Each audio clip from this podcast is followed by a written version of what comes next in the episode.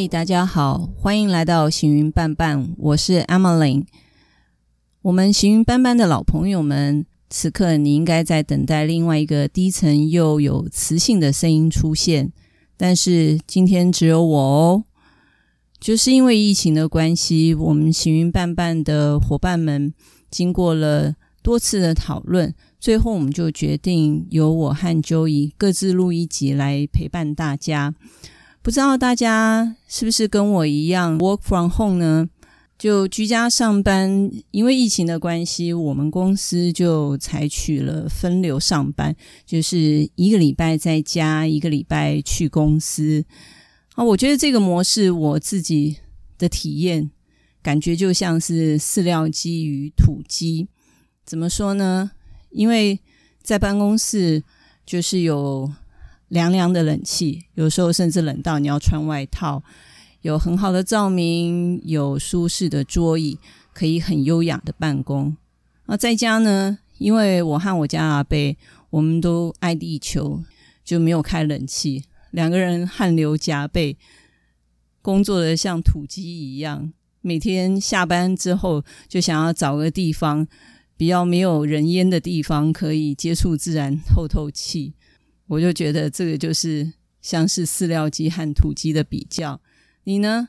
你在家 work from home 是什么样子的感受呢？可以上来跟我们分享哦。说到这次录音。真的就跟我们这次三级警戒没什么两样，就是一直往后延。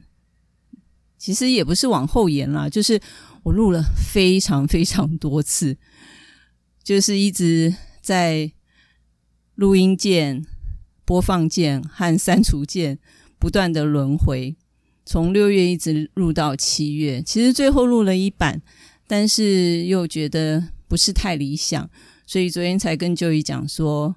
我要决定要重录，他说真的吗？因为他要趁礼拜天来做做修剪，所以他就说，若是你要重录的话，一定要今天把它录完哦。OK，好，今天是礼拜六，此时此刻我就是正在享受这个工作，应该是这个样讲吧。因为这次录音，我就是一个山西的小白，所以很多东西就不是很清楚。不过还好，我有神队友 Joey 啊，毛师说的大熊，然后甚至是我们第一次采访他，现在目前正在大陆工作的清芳，都给我很多的援手，所以我现在可以很顺利的有麦克风可以直接录音。说到这一次的录音。最想跟大家分享的就是在录音的这段期间，每次给我打气的一个圣品就是芒果。这个芒果很特殊，这个芒果是我们楼下吴贝贝他种的一棵芒果树，芒果树已经快六十岁了啊。我们吴贝贝猜猜他几岁？他的身形啊。和动作看起来像六七十岁。他昨天跟我讲说，我已经一百零一岁又三个月。他真的是非常的厉害啊！为什么是有芒果又这么特殊？因为白天的时候果实累累，有些我们在家就会听到咚咚咚，有些芒果它就自然落下，那落下就会摔裂，很可惜。所以我们阿北就。爬到屋顶上去摘，那摘这芒果，主要也是想要分享给吴贝贝，因为这个是他自己栽种的果树，虽然他还是会爬上爬下，可是这个实在是很危险，也被他家人制止，所以我妈被摘下来就会给吴贝贝去品尝，还有欣赏他自己栽种这么漂亮的果实。说到吴贝贝，我想跟大家分享一下我观察到的他的长寿秘诀。吴贝贝啊，他是一个心性开朗又笑口常开的人啊。他的生活很规律，每天一定是早睡早起。他八点钟就上床了，不管睡得着睡不着，反正就是先躺在床上。啊，当然，对于我们这现在目前的上班族，就是比较困难。可是真的熬夜的害处是很多，其实对身体的影响很大。所以，若是可以的话，还是建议大家可以早早睡。另外一点是，吴贝贝他有他自己的兴趣，他是我们这边非常有名的绿手指，他爱花花草草。然后我们这边很有趣，因为我们就是住在马路旁边嘛，所以下面有很多店面啊。有些店面开幕的话，人家就会送一些呃花草啊。可是最后那个花草的命运就是都很惨，嗯，不是枯死就是怎样。所以经常就会在吴贝贝的门前就看到一些奄奄一息的盆栽，啊，吴贝贝就会把它拿回家，好好的照顾，之后就长得枝叶茂盛。呃，有些邻居他最后长上枝叶茂盛的时候，又把它给搬回去，实在是很妙的一件事情。不过吴贝贝做的很开心，然后我们也觉得很棒。再来就是他会很会废物利用，他的手很巧，有很多人家丢出来看起来是已经转不动的风扇啊，或雨伞啊，其他等等非常多的东西，到他手上都可以妙手回春。他会自愿回收，回收什么呢？因为这棵芒果树，它就长在吴贝贝的一个小花园。小花园里面有很丰富的生态，他会回收雨水啊，一大桶雨水加个盖子，下雨的时候他就把盖子给打开，雨水就可以进去。他就用这些雨水浇花啊，他会用人家丢弃不要的钓鱼箱来养水草，人家不要的一个玻璃罐。它里面就养了好漂亮的孔雀鱼，有的时候在花园里面会有那些可能一些瓶罐，它装装了雨水，不小心就虫子就在下面生了小朋友，啊，他就把那个蚊子产的绝绝喂了这些小鱼，是天然有机的食物，非常的有意思。啊，吴贝贝，我觉得他最关键，他身体可以这么健康，我认为最关键的就是晒太阳。吴贝贝啊，只要是太阳出来的时候，我们一定会看到他，他就会站在阳光底下。他说：“来，我现在就是在一定要晒太阳，我现在在在吸收太阳。”他就站在阳光下面，然后做着气功。很可爱，每次见到我的时候，若是碰到，他说：“来来来，你来看看我的手，你看，哇，他的手真的是非常的红润。”然后还有每次我在想说：“哎，乌贝贝，阳光又都全部都被你吸走了。”他就很开心的在那边大笑。其实医学上面也有证实，人每天是很需要晒太阳的，因为像大家很多人会吃。会吃钙呀，说钙很重要，的确是。可是你若是吃了钙，就是维生素 D，其实事实上还需要晒太阳，你可以转才能够转化成钙。那每天什么时间晒太阳最好呢？其实上午、下午都好，重要就是避开正午的十一点到下午一点这个时间，因为那个时间实在是呃太阳太晒了啊。每天要晒多久呢？大概就是至少三十分钟到两个小时都非常好。另外，在一个关键，吴贝贝这个人他的好奇心，他有好奇心，而且他很爱学习，你知道吗？他打电动啊，非常的敏捷，真的是很有趣的一个人。归纳一下，吴贝贝他的长寿秘诀有哪几项呢？他笑口常开，心情开朗，非常正面的一个人。第二个是他的规律生活，第三个是他有自己的兴趣，第四个是晒太阳，第五个是他有好奇心，随时都保持学习。我觉得人生就是要好好照顾自己，照顾自己就是对家人最大的爱。我们每个人是不是就从这一集开始，大家养成健康的习惯呢？一起加油哦！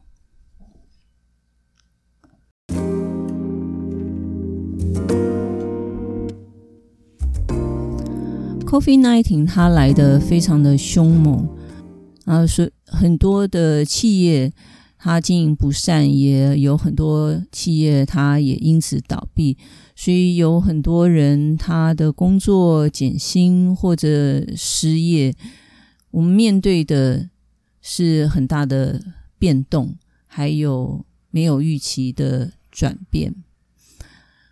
我就在想说这一集要。跟大家聊什么，分享什么呢？我就想起好多年前那个时候，曾经看过，还有读过苹果的 Steve Jobs 贾伯斯，他曾经在 Stanford 大学的毕业典礼做的一篇经典演讲，刚好可以呼应。现在是七月嘛，毕业季，这篇演讲我把它找出来。读一读，我觉得在这个时刻也刚好可以让自己和大家对于人生的一些事情或对人生的态度可以沉淀，还有思考。不知道大家有没有这样子的经验，就是很多事情似乎都会默默的连接。就像这次，我想要找一下贾伯斯的演讲资料。六二八那是那次是行云会行云读书会第一次的线上读书会。有我们之前在每个月都有我们行云读书会的理事长 Tony，他所负责的哈佛商业评论 HBR 的读书会非常夯。疫情的关系，我们在二十八号那一天，我们就尝试了第一次的线上读书会。啊，HBR 它里面就讲到了一个故事。啊，讲到这个故事，他写了两句话。这两句话是：天才会偷别人的想法，创新要发明也要模仿。他这个就在讲贾伯斯。他讲到滑鼠的故事，大家知道滑鼠是怎么来的吗？真正滑鼠的发明人，他是美国的恩格巴特博士。那恩格巴特博士，他是就是在早期，他是网络计算机那个时候还没有所谓真正电脑，还有网络计算机的先驱。他在一九六三年。大家想想，一九六三呢，我自己也都还没出生，就很多人都还没有出生，他就发明了滑鼠。在隔年呢，就有滑鼠的原型。这个滑鼠啊，它就长得是一个小木盒，一个按钮，还有两个小轮子。他去做了专利的注册，可是毕竟他就是一个呃一个学者，就是一个技术人员，呃，他有这样子的一个发明。他也没有办法把它给推广，后来他就卖给了 Xerox，就卖给全路。而全路他是在一九七三年呢，他把这个滑鼠只有应用到他们自己的电脑系统，因为这个滑鼠可以帮助他们简化他们的电脑工作，他们只有使用在实验室，就是用于他们的研究工作，他并没有向大众去推广。而贾伯斯在一九七九年那个时候，其实苹果它还是一个小公司，它并不大，但是它很早就已经久仰了 PARC 这个实验室。PARC 是 Xerox 的一个非常著名的实验室，因为他知道里面有很多很先进的科技，有很多。不同的东西，所以他一直很想去参观。当时他就用了一些开了一些条件交换，他就进到了 PLRC。他也在那个实验室，他就看到了滑鼠这个东西，也了解了滑鼠的原理。他把这一他所看到、他所知道的原理带回苹果，他们就去做研发，一直到一九八三年。也就是苹果他们推出第一第一台的电脑 Lisa，若是大家有兴趣的话，可以去 Google 一下看一下 Lisa 的图片。就 Lisa 旁边就有一个方形的一只滑鼠。这边也就看我们现在知道滑鼠在在全球销售已经是上亿只，上亿只，而我们没有，几乎没有人，只要你用电脑，几乎都人手一只滑鼠，就是因为贾伯斯他有这样子独到的眼光，所以他把滑鼠给商业化、大众化，啊，一直到现在，我们每个人都还使用着滑鼠。啊，这个就是贾博士，他有很多跟人家不一样、独到的地方。另外一点会讲到说，诶，有些事情的连结，是因为最近在读一本书，这本书名叫做《彻底坦率》。啊，《彻底坦率》他讲的是一个真诚领导，他的作者叫做 King Scott，之前他有服务于。Google 也有在苹果大学里面做过讲师啊，它里面他就有有提到了一段有关贾伯斯，就可能很多人对 Jobs 就知道他是一个偏执狂，印象也也很不好，就是有有很多的传闻。不过在当然在他书里面看到的这一段，我我我倒是觉得贾伯斯的确是一个很很与众不同的人。他他有讲到他的一个一个同事就跟 King Scott 有讲说，他说每当啊有人证明了贾伯斯错了，他通常的反应是什么？他乐于甚至是急于改变，但是可能他的表达方式比较少是说，哎，是你对了，我错了的这般优雅，所以。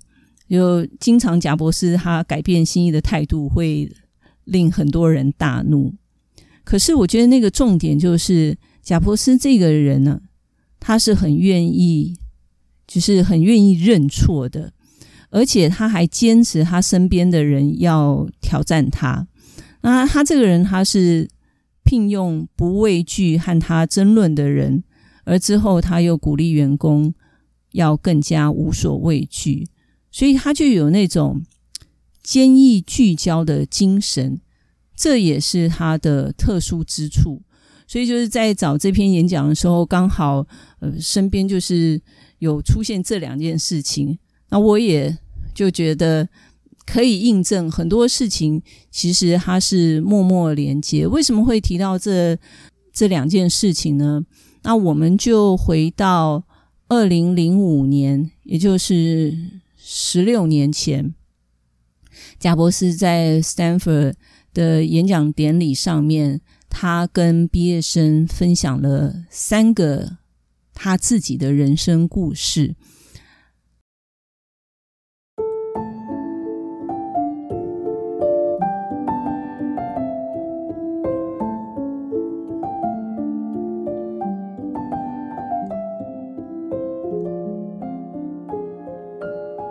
大家知道贾博士，他是他的母亲，他的亲生母亲是一个年轻的、年轻未婚的研究生。那因为他是未婚生子，他知道他自己没有能力可以把这个孩子抚养长大，所以他就决定他要替这个孩子找一个好人家，也就是他还没有出，就贾博士还没有出生之前。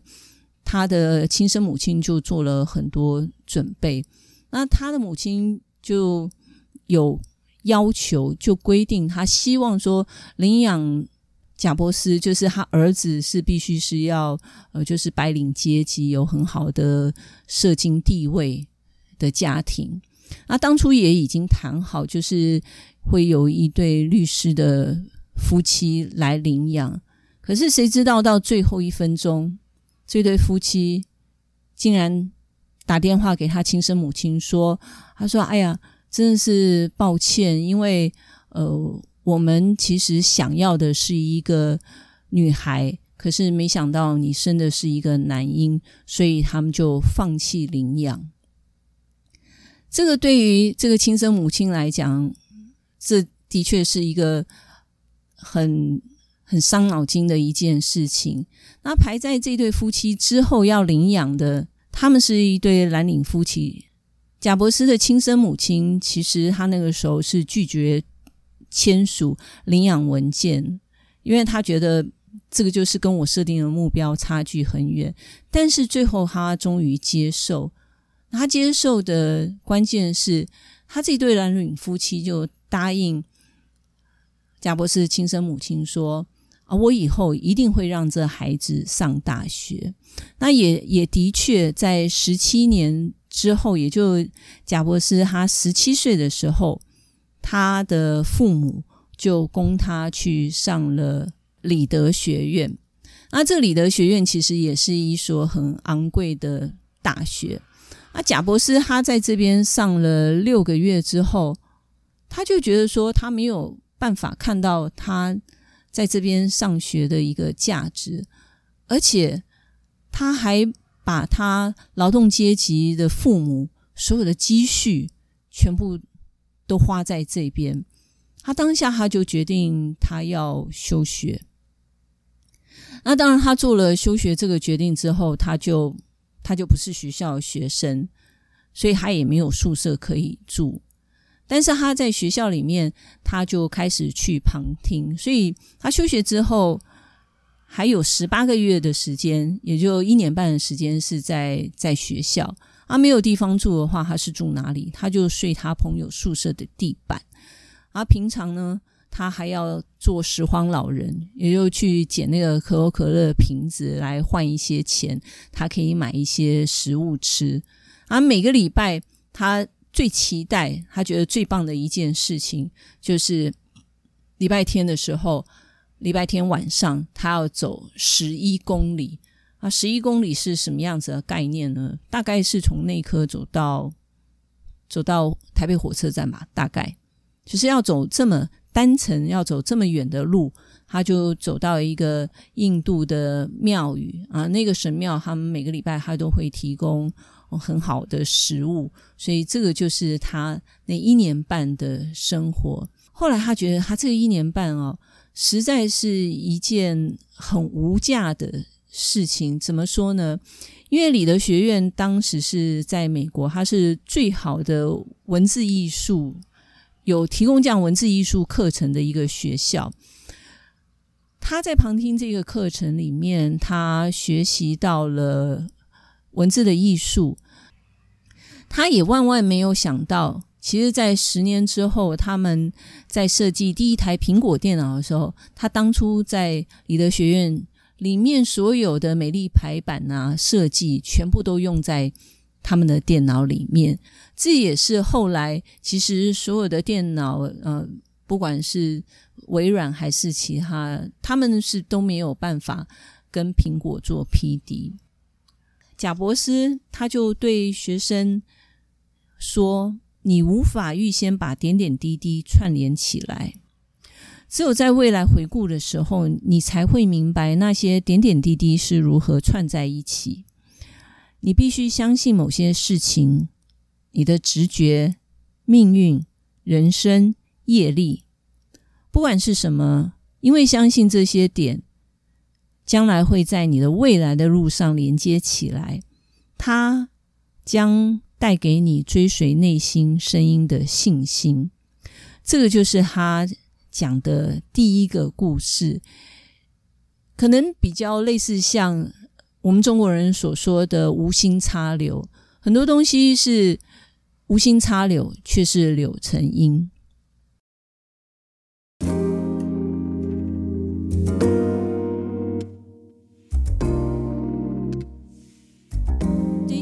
他分享的第二个故事是关于爱与失去。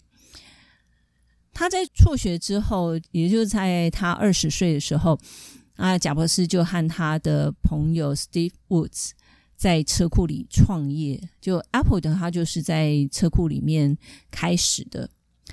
他们十年之后就做到了二十亿，有四千人，那真的是蛮厉害的。呃，也就是贾博士他在三十岁的时候，他那个时候觉得 Apple 应该要可以被经营的更好啊。那个时候他就邀请了百事可乐的营运长约翰史考利。因为约翰史考利他在行销上面非常的厉害，他就想要，就是一心想要邀请他来一起经营苹果，把苹果经营的更出色。当然，可能这边有听过呃一句很经典的话，其实约翰斯考特他在在百事可乐营运长，不管是待遇、薪酬各方面，他做的又很出色。其实对他来说，他并不想异动。可是就是因为一句话，贾伯斯就说：“你是想下辈子继续卖糖水，还是想要一个改变世界的机会？”就是这一句话打动了约翰斯考特。但是约翰斯考特他进来跟贾伯斯共同经营苹果一年后，他们两个对于愿景的发展。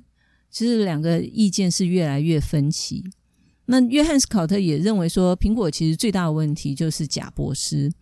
就在一九八五年的那一年，所有的董事会他们都认同约翰斯考特，都是站在他这一边。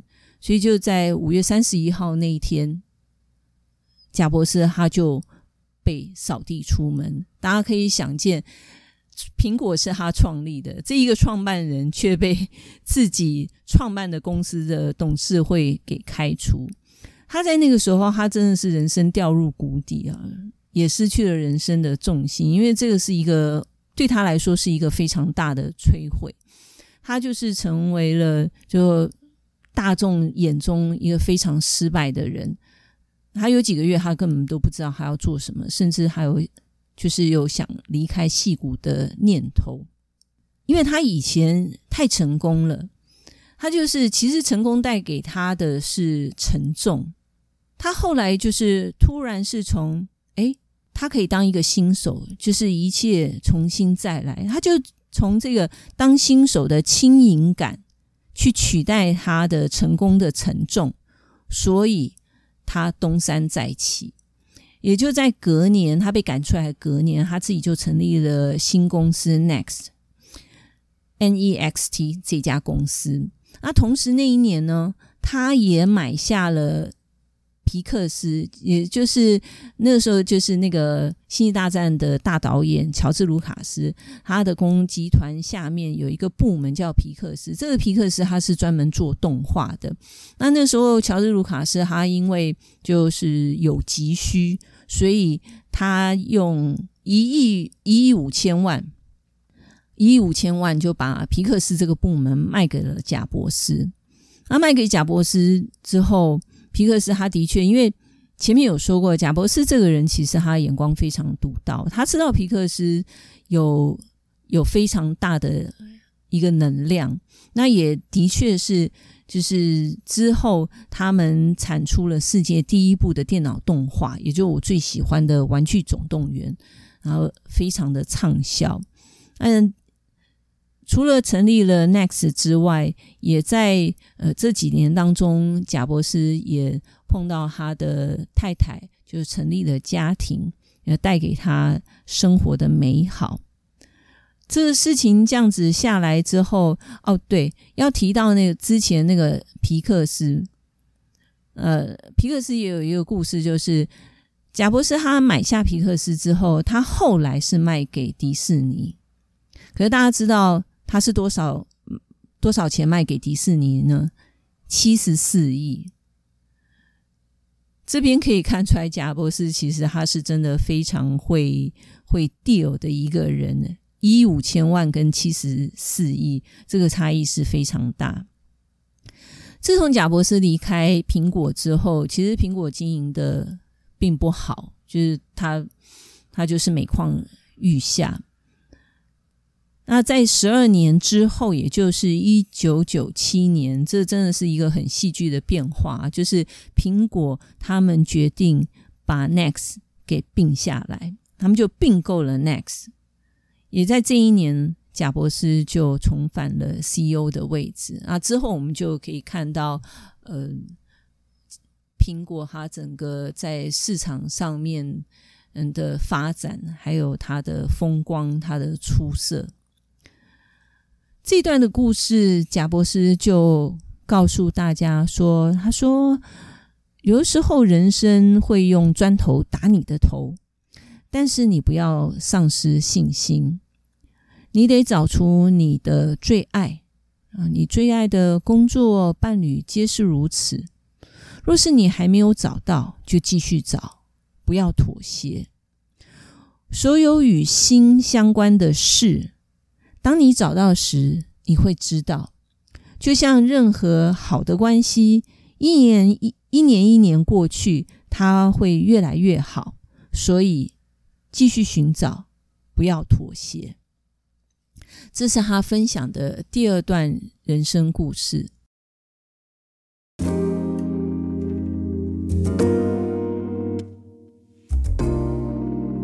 第三段他讲的是有关死亡。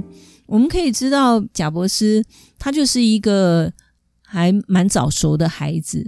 他说他在十七岁的时候，他看到一句话，这句话大概是这样讲，就是说，如果你把每一天当成生命最后一天，某一天你将会是对的。所以在后面的三十三年啊，就是三十三年里。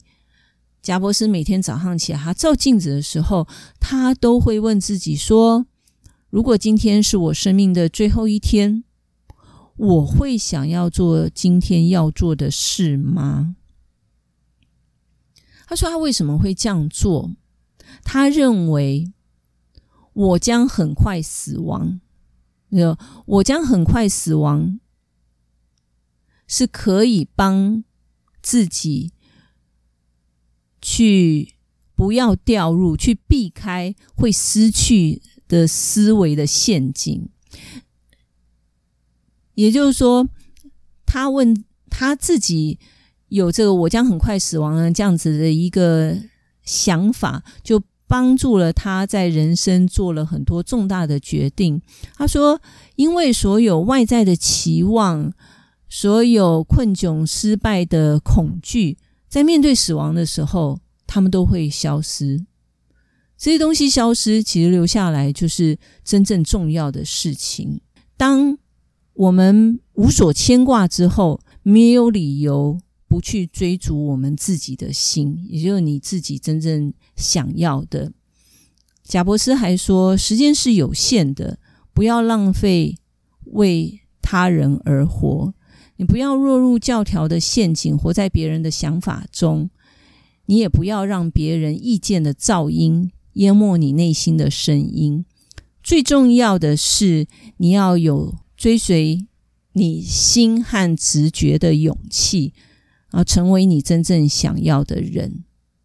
这个就是贾博士他分享的第三个故事。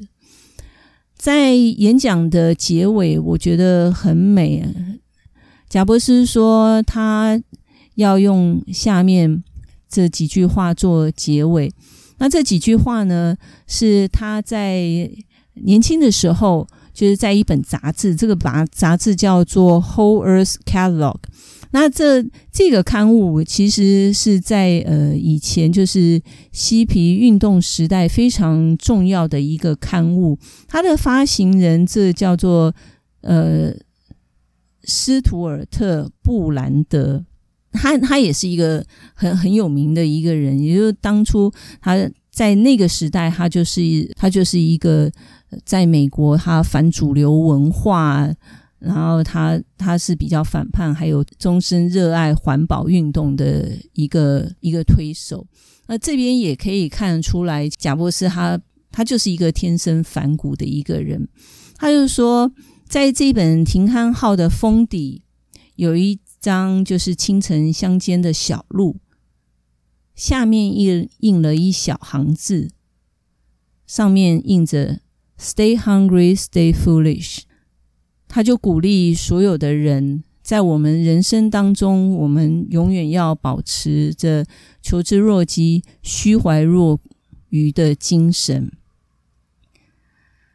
今天跟大家分享这两段，就是讲说分享，其实也是对我自己啊。我觉得人生很重要的两个课题，一个是对自己的健康照顾，因为唯有有良好的健康、良好健康的身体，才有办法去去做自己想要做的，去实践你去体验人生，去去实践你真正想要做的事情。